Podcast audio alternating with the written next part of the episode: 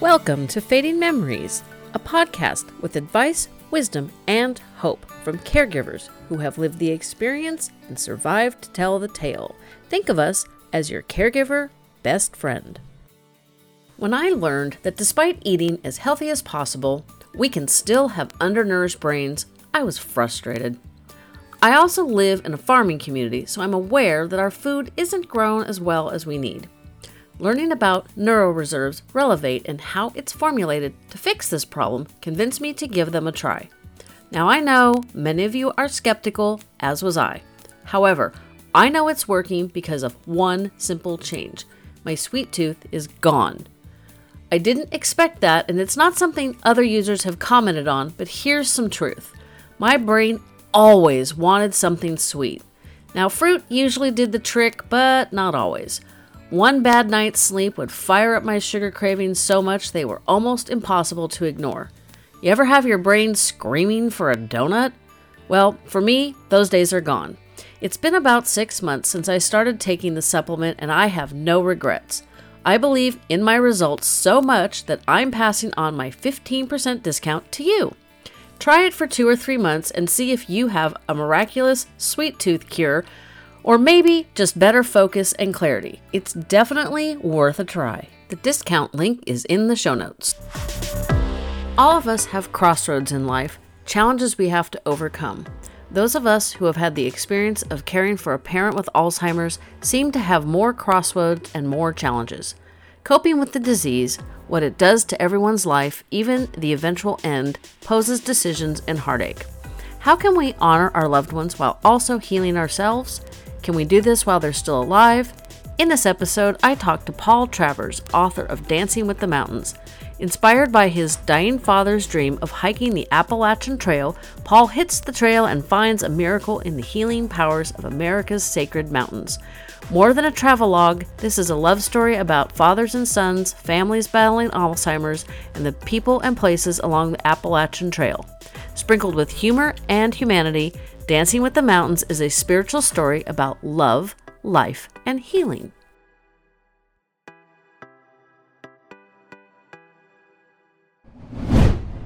Thank you for joining us, Paul. I have read the entire book, and we're going to talk about that today. But first, I'd like for you to tell the listeners about yourself and your dad, because you did this. What was it? It's about a six month hike well, it for- was a six month heist that lasted over two years due to injuries. In in 2009, I was ready to retire from my employment with the federal government. And at that time, my father had been three years in a nursing home with Alzheimer's in late stage, late stages of the disease. And uh, by chance, I was going through my desk, cleaning out my stuff, and I found this old newspaper article from probably the early 80s about hiking the Appalachian Trail. And right away that connected me because in the first I for first chapter, you know, I, I, tell about my father and I, we were at a state park when I was nine years old. And my father said, one day we're going to hike the Appalachian Trail. And here it is, I'm nine years old. You know, I got like my Davy Crockett hat and I got, you know, a, a pen knife and a little canteen. And I thought, boy, that sounds exotic. I had no idea what the Appalachian Trail was. It sounded like something from Daniel Boone.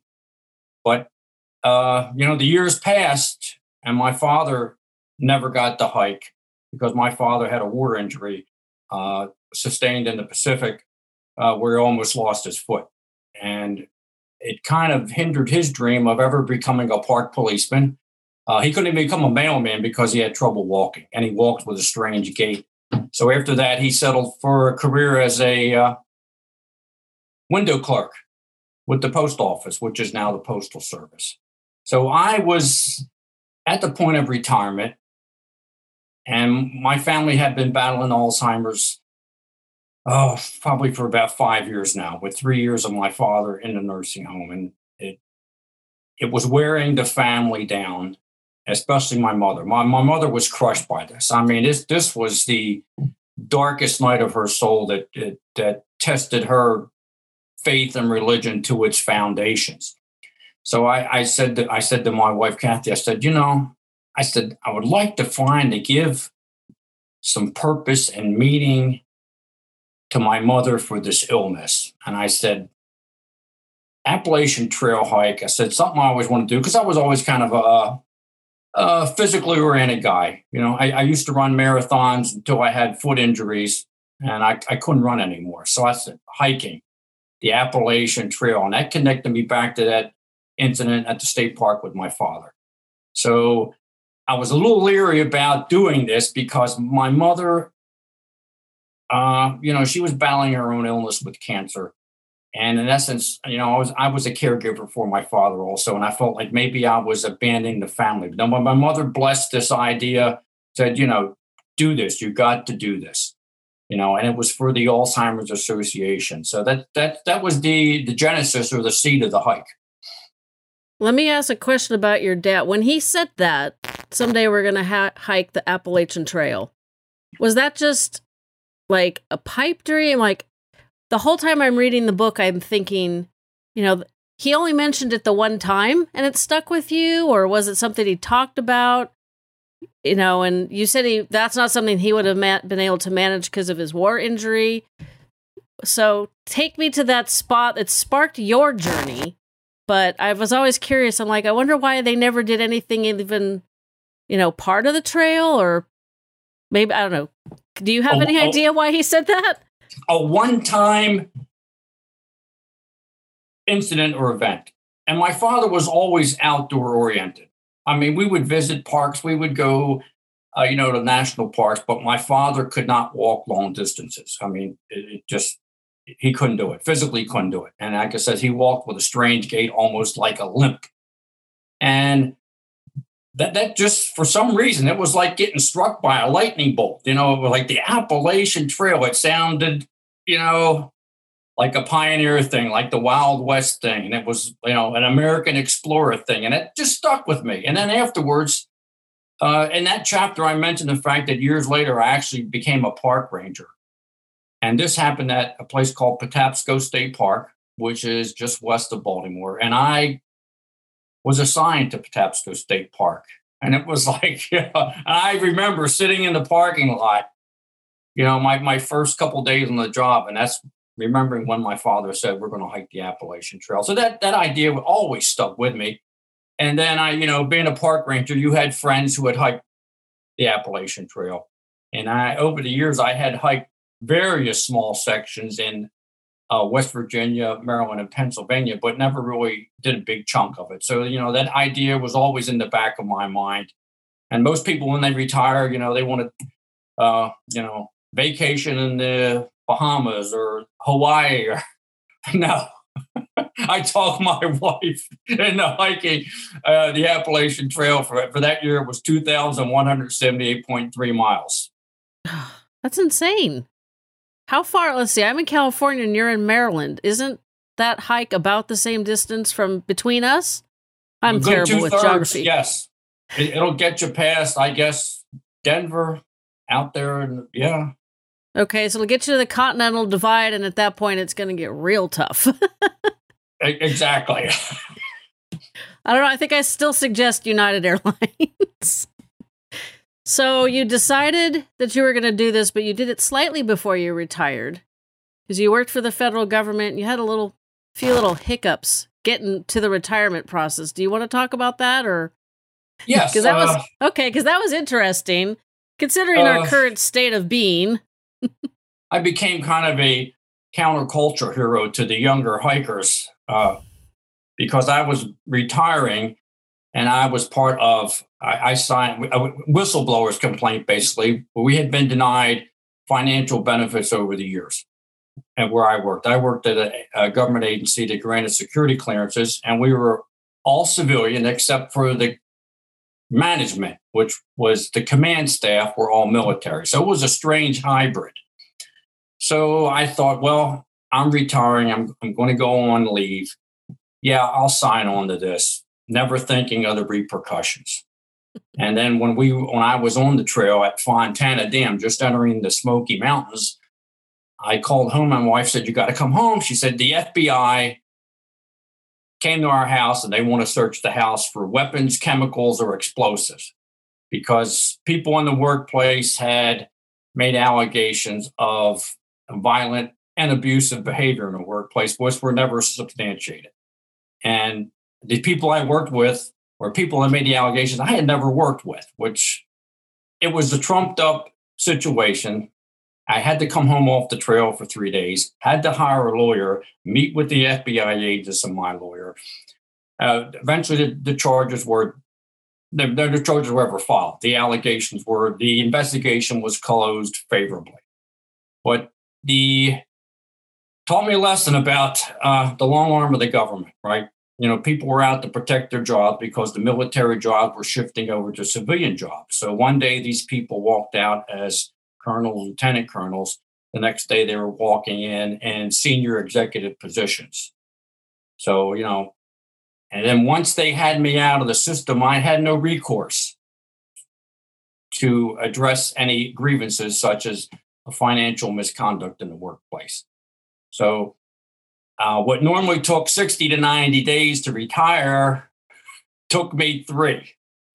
I met with my lawyer on Wednesday after we met with the FBI agents. He said, Well, he's," I said, I got to get back to the trail. So my wife was pushing me out the door because she was home by now. So I get back on the trail. And that Friday, I called home and my wife said, You got an email from the Office of Personnel Management in the Department of Army saying, as of close of business today, you are officially retired from the federal government. So, and then my lawyer told me that my case had the commanding general's interest, and at the time, this was belonged to a lady with two stars on her shoulder. So, yeah, this request for an inspector general's investigation uh, it garnered a lot of attention from the high ups in the military. Which but it made for a great trail story, and it got me a lot of free beers. oh, it was the longest free beer run I think maybe in the history of long distance hiking. Which that's one of the things that I found interesting is all the people that fed you and I don't can't say wine and dined, but beer and dined doesn't sound quite right.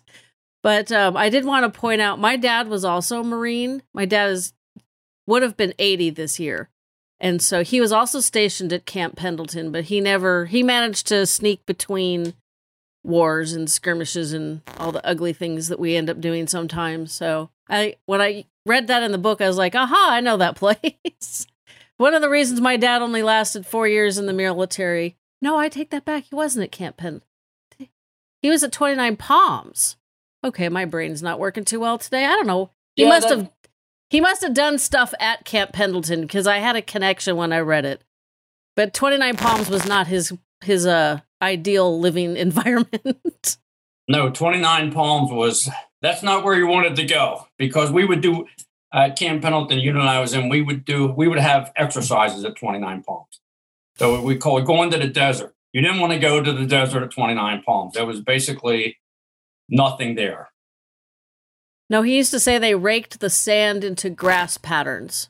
Yes. And he never he never liked it hot. So. And I don't think there was even 29 palms. You know, you 29 palms, you think of 29 palms an oasis with green, lush greenery. that was nope. nothing like that.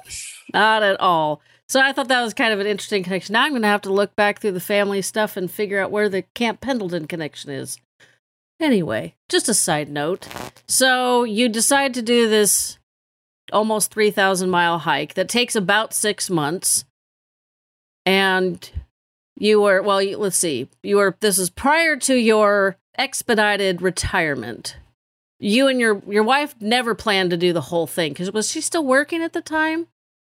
No, I forgot she, now. She, okay, she she had uh, she she was retired.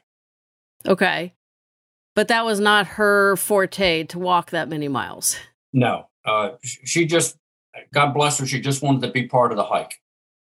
So she wanted to hike the first 100 miles and the last 100 miles. And it turned out to be the first 50 miles and the last 50 miles. But my wife is, you know, I, I would say she's athletic, but she's not a long distance hiker. So she just wanted to be part, you know, of what we called Herm's Hike. That was the name of the hike. Now that was where exactly where I was going. So you decide to do Herm's Hike as a fundraiser for the Alzheimer's Association. You want to tell us how you man- managed to raise you, your goal was $10,000. You almost got there. Just over 7,000. Uh, Which is good money. Yes, because basically this was a grassroots movement. I had some local publicity. Unfortunately, I couldn't garner any national publicity events or promotions. You know, I, I tried my darndest, and that, that's the way things work out. But, you know, I felt because uh, then I met some people on the trail and after my hike that had done fundraisers for uh, various, I, I, would say, charities uh, and you know diseases. And they said, they said, Paul, you did pretty good. They said you did real good. They said you were averaging like three dollars a mile.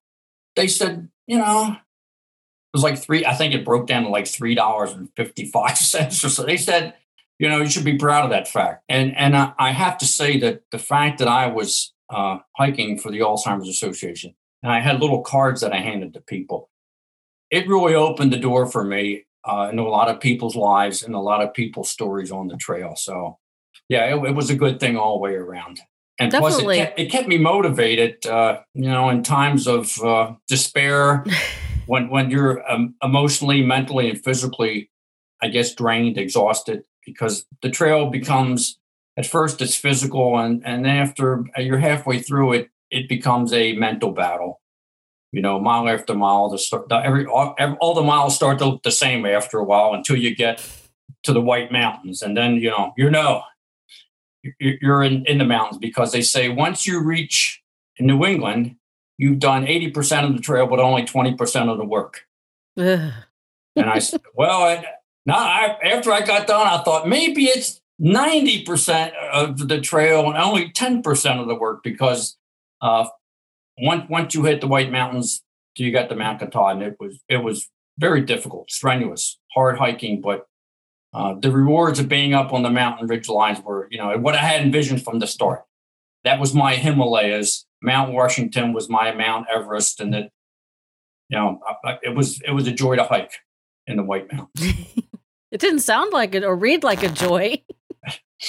it sounded extremely terrifying and difficult, and there was many times you were by yourself, which also doesn't sound super. It doesn't sound like that's the ideal way to go about it. No, if I tell people if you want to hike the AT, do it as a section hiker.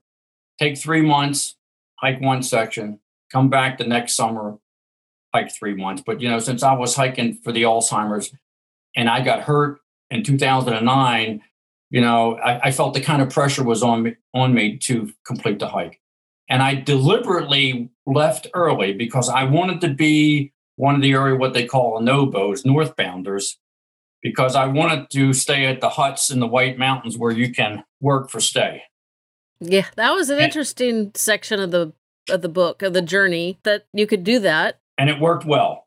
I, I got to stay, and I think because I was an older guy, right? You know, I'm pushing 60 years old now. Back then, I would go to one of these huts and sign up. And like I said, normally they only take maybe five, seven people. But since I was one of the early hikers, I, I was there was always a short waiting list.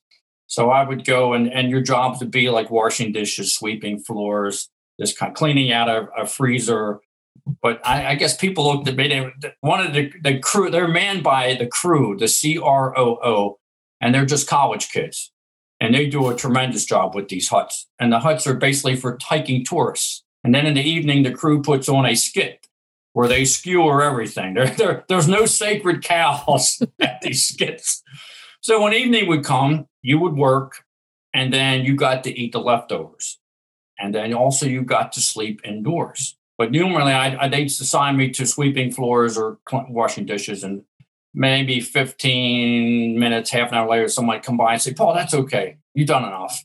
Okay, go get something to eat."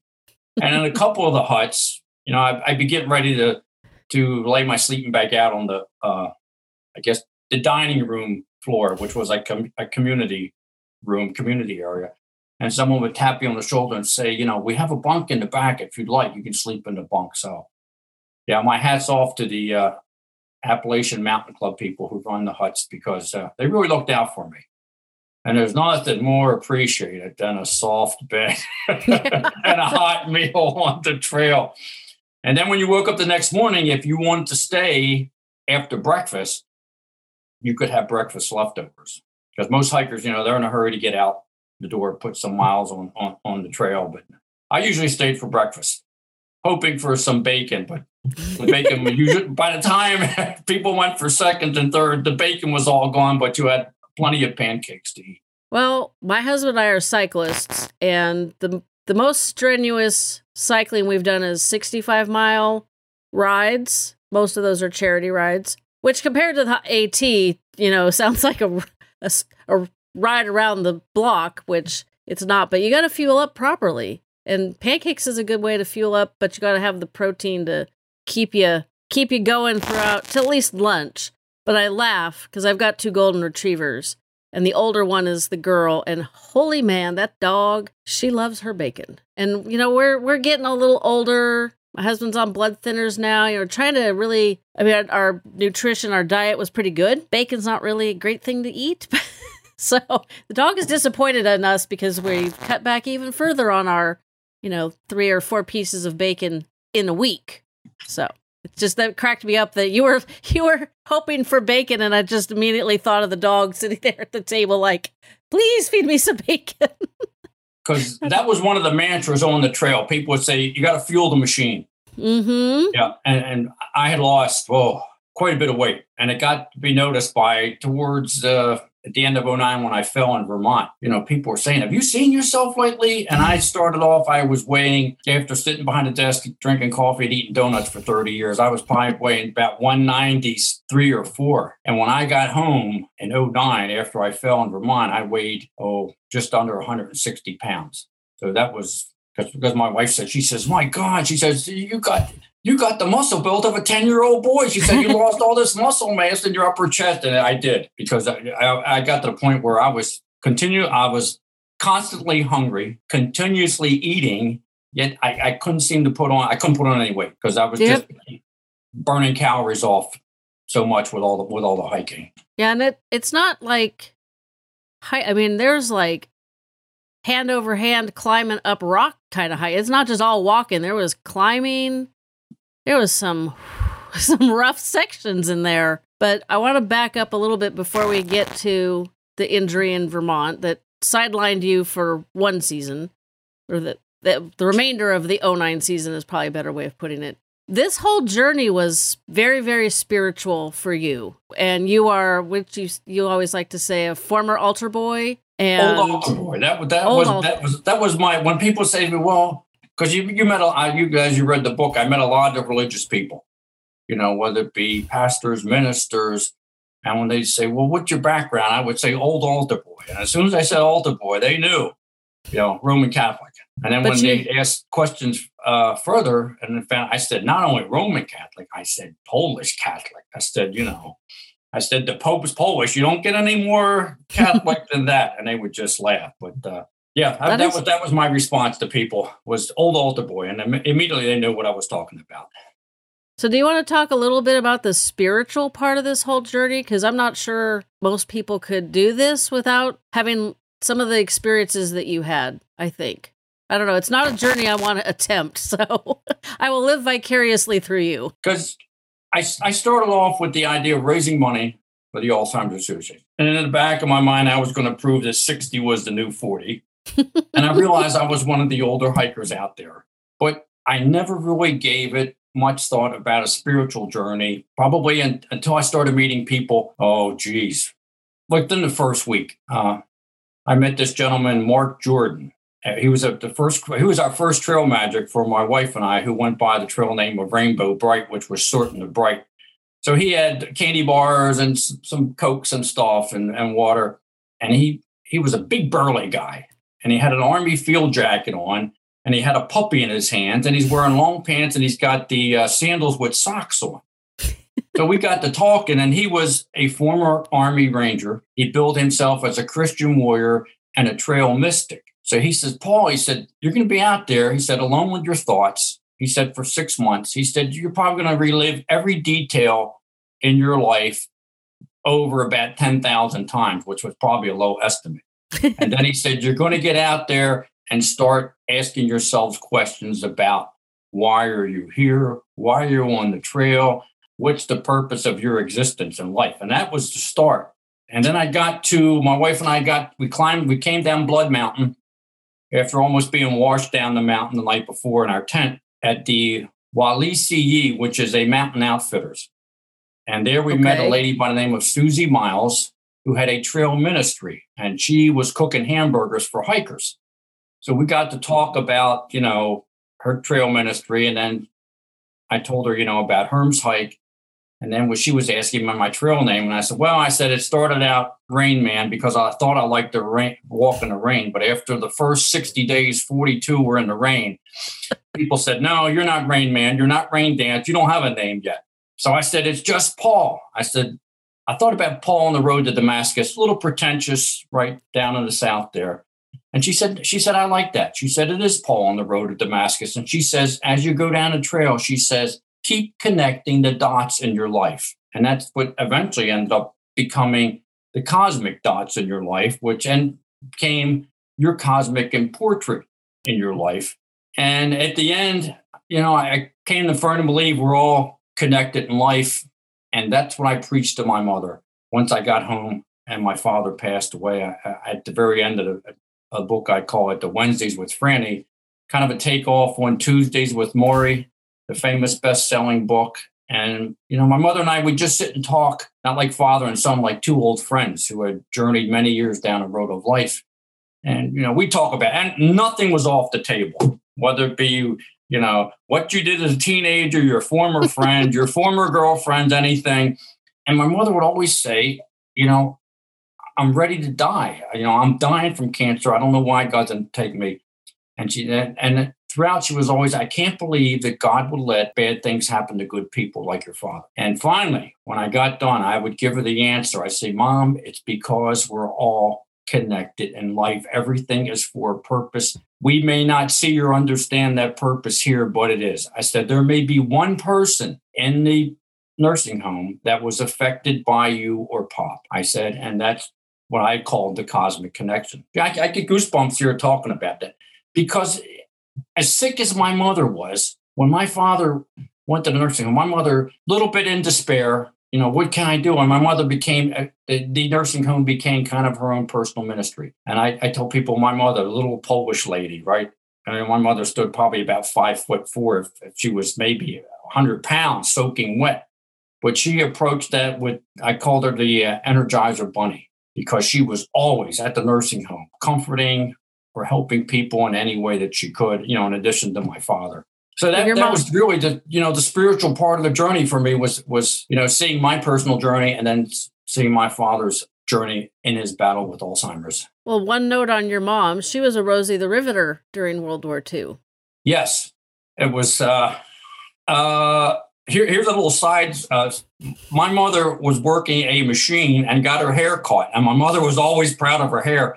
So they had to stop the machine and cut her hair to get her out of the. But my mother, you know, like I said, the, the, I, I, used to joke about the little Polish lady, but uh, she was tough as nails, and and she weathered the storm with my father's disease. Uh, found a purpose and kind of that her own personal ministry at the nursing home, and and I think at the very end, you know, she was she was she was saying she would say, "Oh, you sound like your hippie friends from you know the '60s and '70s." I, she said, "Well, you're like a, a, new age mystic." I said, "No, mom." I said, "I said, look." She's and then she would always talk about. She said, "I wonder what it's like on the other side." And I, I would, you know, you know, because you know, this was uh, still a love affair with my father. And I said, I said, well, look, I said, you know, being out in nature like I was, I said, look what God does with nature. I said, imagine what he can do with your dreams. I said, heaven is what you dream it is. And that, I think that really struck a nerve uh, for her, you know, because we, we, we, we would banter back and forth jokingly, you know, but, oh, yes, you're going to meet your loved ones. And I'd say, I'm being the antagonist. I said, well, what happens to a person no one ever loved him in life and he dies and goes to heaven? I said, what happens to him? And that's what I would say to her. Heaven is made of dreams which I really liked. Not being a religious person, sometimes people's I don't want to say opinions because that sounds that doesn't sound right. Their belief in what they think heaven is doesn't doesn't float with me. It doesn't jive with my thoughts. But that one does. I like I like that one and I'm gonna hang on to that one. And I had a quick question on because you used the term trail magic, but I wanted to tell the listeners that you found this Susie who did her trail ministry by following your nose because of the hamburger smell. Which I really liked because I know when when you're out there riding your bike or hiking and you smell ha- I mean, I always know it's time to fuel up when my body, you know, I'll be pedaling and it's like cheeseburger, cheeseburger, cheeseburger. it's like, okay, I need to fuel up because the brain is uh the brain is telling me something and it's always burgers. It's really I just thought I thought that was really funny. But there's trail angels and trail magic. You want to tell the listeners what that's like for those people who are never going to venture onto the AT like you did? Yes, trail angels are those people uh, who you meet along the trail who do you a kind deed, do you a favor, and that deed or favor is called trail magic. And a lot of times at the intersections, you have people, couples, families, whatever, they would set up tents, you know, uh, the canopy tents. They would have the grills out and they would be cooking uh, hamburgers, hot dogs, and they'd have you know an array of, of salads for hikers you know along with uh, soda iced tea water and they'd have desserts for you so whenever you got to a, a major like uh, I would say county road or state road, you know, you're always looking, oh man, trail magic. Or people would leave coolers alongside the road, you know, with bags full of goodies and and yeah, that was always a highlight of your day when you found trail magic. And I was the recipient of a lot of trail magic, you know, in various forms along the trail. So there but was you, also go go ahead. I would say if your if, if your listeners ever get out to one of these trails, whether it be you know Pacific Crest, Continental Divide, Appalachian Trail, they want to do a good deed. You know, get a styrofoam cooler, put some beverages there, put some candy bars or cookies in there, and leave it aside of the trail, and you know, put a little sign on there, Trail Magic, and it's for for a hiker, it it, it makes your day. I, be- I believe it. So you said Pacific Crest Trail. We're going on a three week road trip up the west coast. So I might have to do that. Yes, you'll be parallel at certain parts the Pacific Crest Trail. Yeah. Okay, well I will definitely look that trail up and whenever we connect to the right places, I'll see what I can do about spreading my own trail magic. That'll be that'll be fun. I like and then you'll idea. be a trail angel. I like it. as as opposed to my typical Heaven's Devil persona. So you also met some pretty unique characters. I would say one step removed from some famous people. Who who touched you the most and why? Because the this whole time you just keep seeming to have like spiritual revelations and a lot of times it was tied into who you met or who you thought you met. Other than the guardian angel incident, which I'll I'll tell the reader buy the book. I met my guardian angel in Clingman's Dome. But the incidents that touched me the most, you know, where I, I fell into Laurel Creek and thought I had drowned and met this woman in the woods who I thought was my deceased aunt, who was a nun who passed away in the 1940s. What touched me the most was the people I met that were affected by Alzheimer's. And uh, there, it seemed like every state I'd go to, uh, I'd run into somebody who was affected by the disease. And the first incident happened in my wife and I, we were in Hiawassee. Uh, a snowstorm had closed in the mountains. So I was trying to drum up business for the hike and I ended up this pawn shop. And it was like out of the Twilight Zone. I walk in there, nobody's there. And it was all these stringed instruments, top rate first line instruments, you know, guitars, banjos, fiddles, mandolins, you know, Fender, Guild, Martin. And I'm not a musician like that, but and then I hear this, you know, can I help you, young man? So Carol Underwood came from behind the door and he, saw I was a hiker. He said, Would like some coffee? So we had some coffee. He Says he says, Come on back in the garage. So I expected an auto garage. I go in the back of the garage. He had created a like mini Grand Old Opry stage. And I was there around lunchtime, and different people came in with their instruments, and they were just having a jam session. So I, he said, Did you play? I said, Well, in high school, I played a little bass guitar. So they got me a bass guitar and I plunked along. And when I got done, he passed around the hat because he told people I was hiking for the Alzheimer's Association. And I think I raised like 50 something bucks. And it was just from a handful of people. And then I was leaving this big burly guy, and he had hands like catcher's mitts, right? And he's probably in his late 70s. So I'm walking out the door. He says, he says, Paul, he said, could I talk to you for a minute? I said, yeah, sure thing. He said, he said, he almost had, he almost had tears in his eyes. He said, I had to put my wife in a nursing home for Alzheimer's two weeks ago. He said, mm-hmm. he said, I applaud what you're doing. He said, remember this, failure is not an option on your hike. And I'm thinking, oh boy, here comes the pressure now. So that was one incident. And it seemed like there were a number of incidents as I went through the hike. Probably one of the touching moments, I was up in Connecticut at, uh, Falls Village, and it was early morning, and this lady was out for a walk. So I stopped and her, I said, you know, is there like a coffee shop around where I can get, you know, a cup of coffee and a donuts? So we started she, talking about the hike. And all of a sudden, tears start streaming down her face. And she reaches out and she grabs me in a bear hug. And I thought, geez, I said, you know, and, and, then she steps away and apologizes. She says, Oh, I'm so sorry, Paul. I'm so sorry. She said, My father was diagnosed with Alzheimer's. She said, six months ago and committed suicide. And it was like, it was like for the rest of the day, those tears were stained on my shirt. And I, I could not get the thought of this woman out of my mind. I thought about her every day. That's because later on in the day, I met a, a woman in her, she was probably in her mid 50s and she was with her mom and dad, and they were hiking, taking a short hike. And I recognized the lady. I just looked at her and I knew because, and she says, she says, my mom has Alzheimer's. She said, and I like to get her outside. She enjoys this. And it was like, wow, here was both ends of the spectrum. You know, a woman that's a caregiver for her mother gets her out on the trail to keep her active as and as much as she could. And then you have a gentleman who decided, you know, I can't live with this disease and took his own life. And there were there were a number of incidents like that. Here, here's my here's the most funny one. I'm, I'm climbing. I'm in New York, climbing down Bear Mountain, ready to go into the the zoo, and these two older ladies pull up, and they must they had to be in their early 80s, you know, silver haired ladies, and they said, "Young man," they said, "Can you give us directions to West Point?" And I had been to West Point a number of times when I worked for the government and my daughter went up there one time to visit the campus. So I, I knew a little bit about the area. So I give them directions. And one of the ladies, she says, Do you mind if I ask you a personal question? And I got this a number of times. She says, Aren't you a little old to be out here doing this?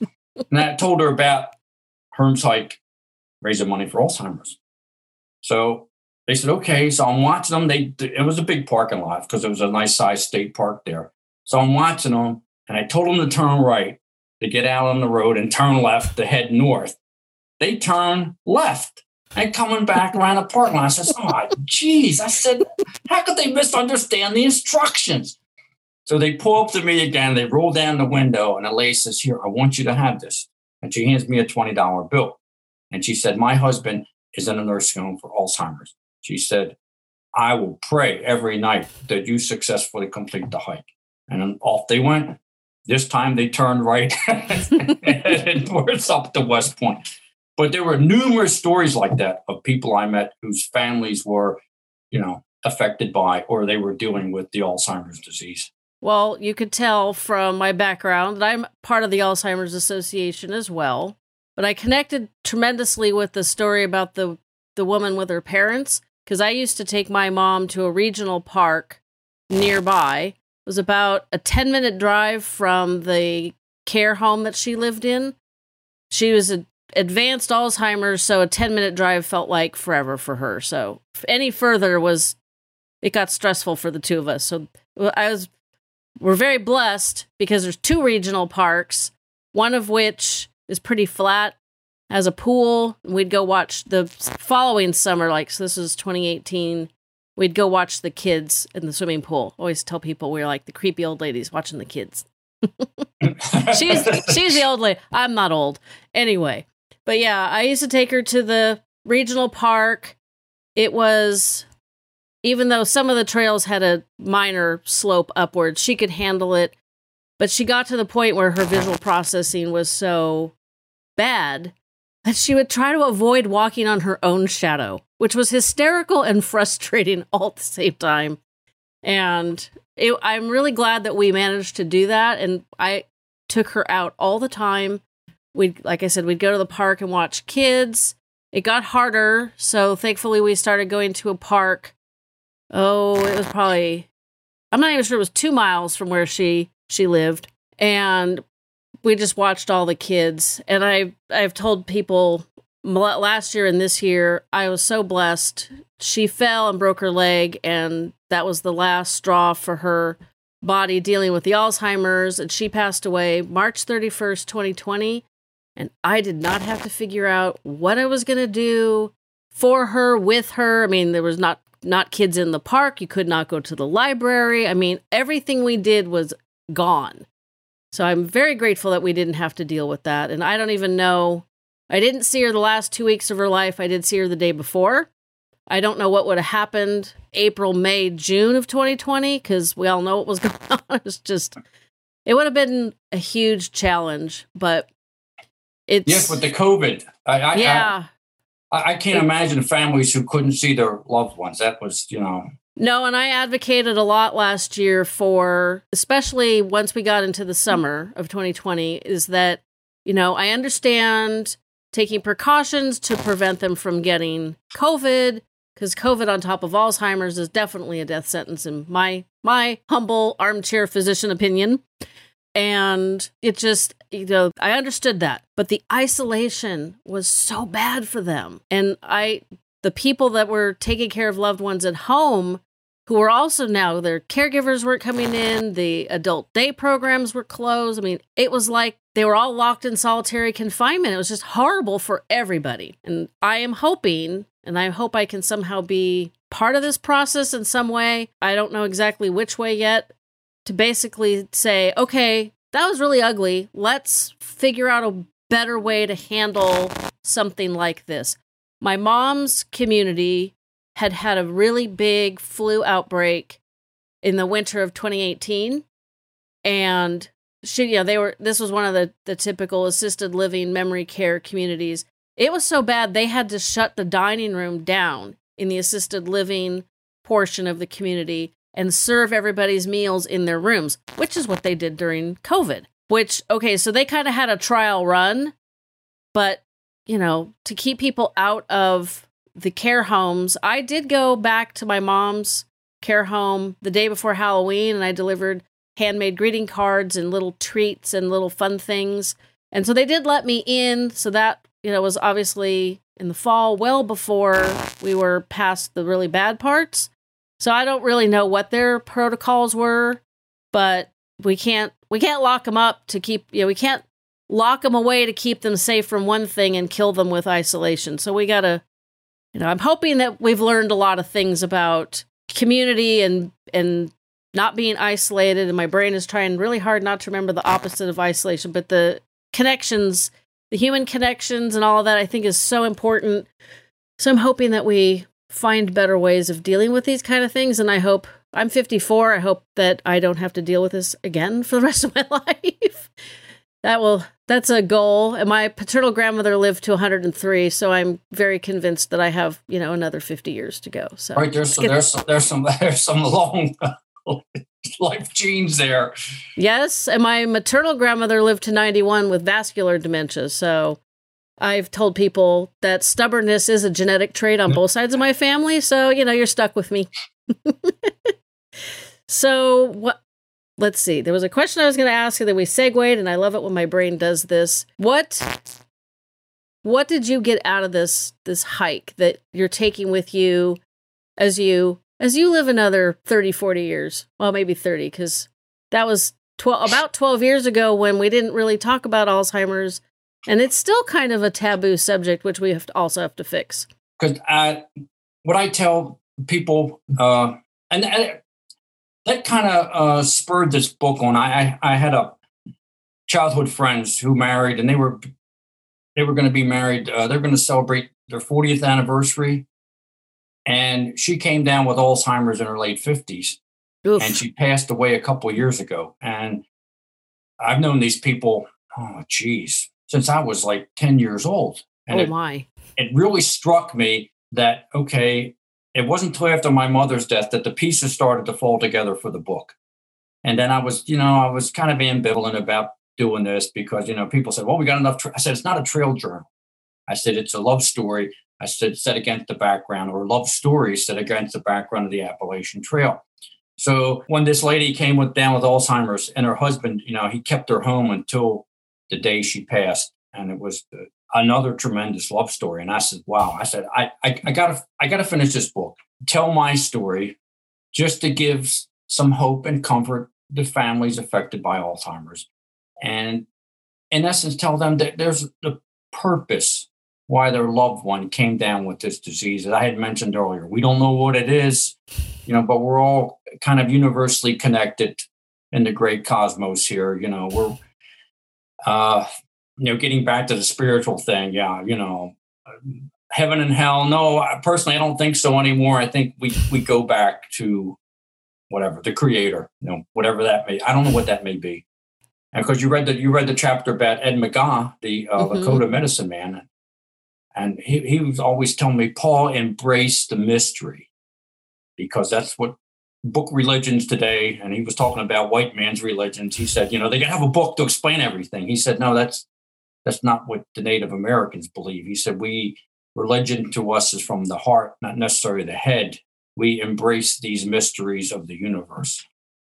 So it was like, whoa, that was that was that was an experience meeting the the Eagle Man and and at the uh, Crazy Horse Monument. Which that I liked that sec that that chapter.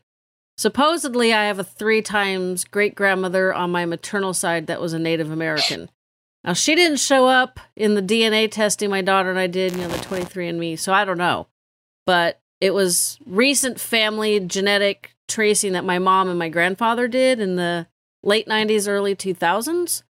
So it's it's not one of those family lores that you hear people say, "Oh, you know, great grandma was a Native American." No, they they ran into trouble tracing the family tree because apparently, you know, Native Americans don't have government papers.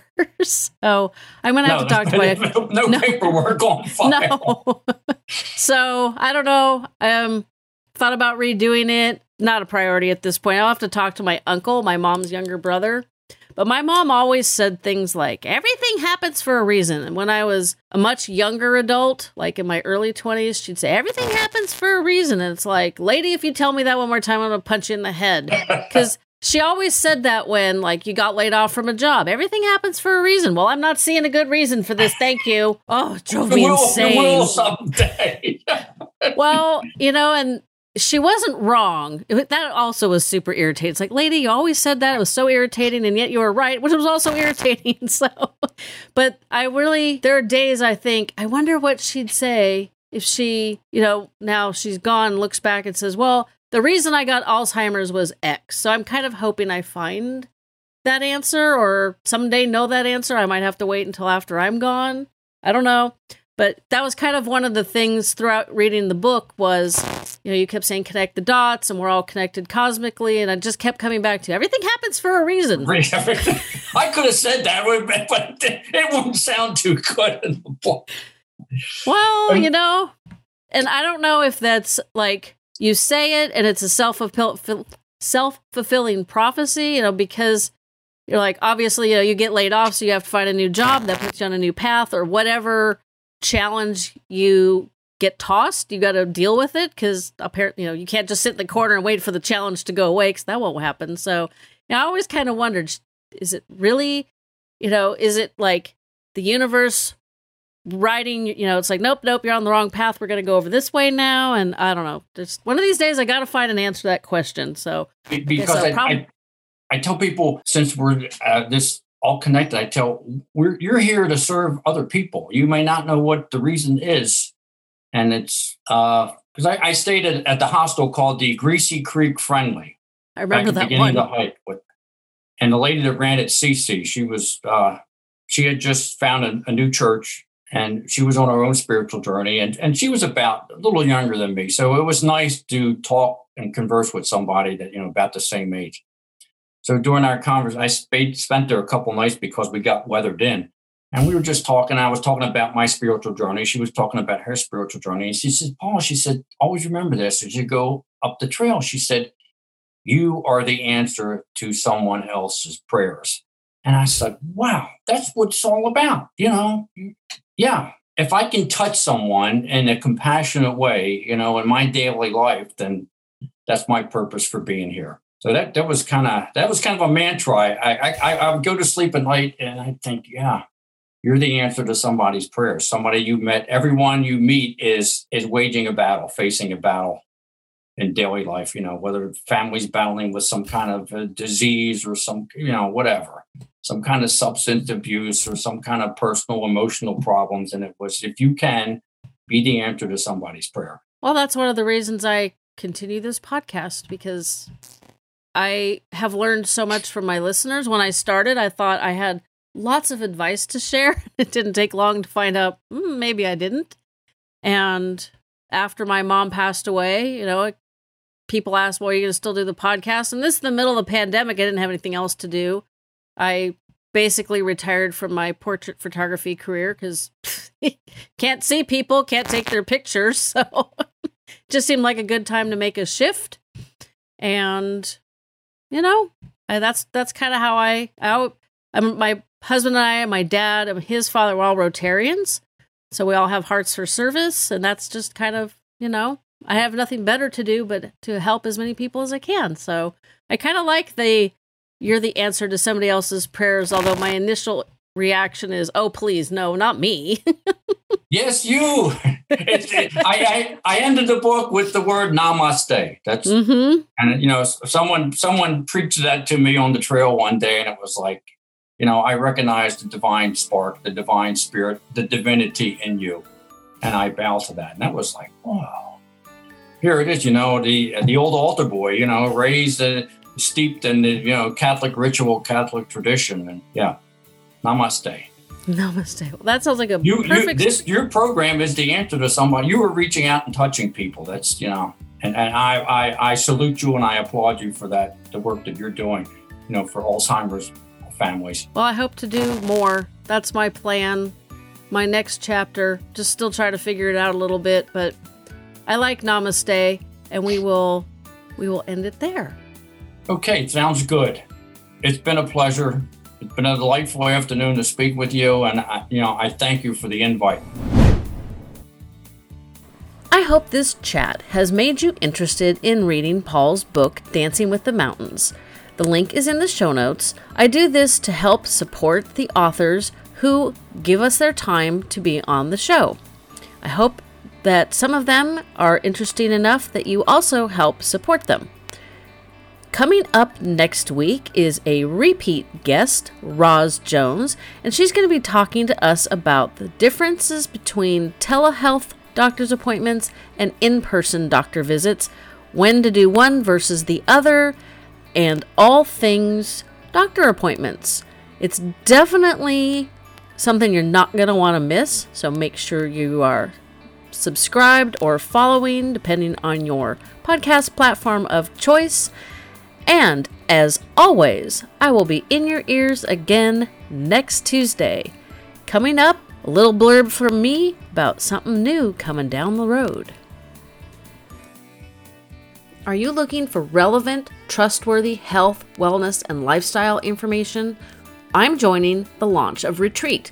Retreat is a first of its kind free social media app that focuses solely on health, wellness, and lifestyle content. The platform hosts live interactive audio chats led only by vetted health experts while allowing experts and users to post and share videos, pictures, and thought pieces. Users can also meet others that share similar health and or lifestyle challenges. Informing communities of like-minded individuals, Retreat wants to empower people to share their experiences with others to guide them on a journey to better health and living. I'm joining because I want a less crowded space to build a community of listeners, caregivers, and other experts. Watch my current social media feeds for more information about their official launch date. I think we're all going to love this new platform.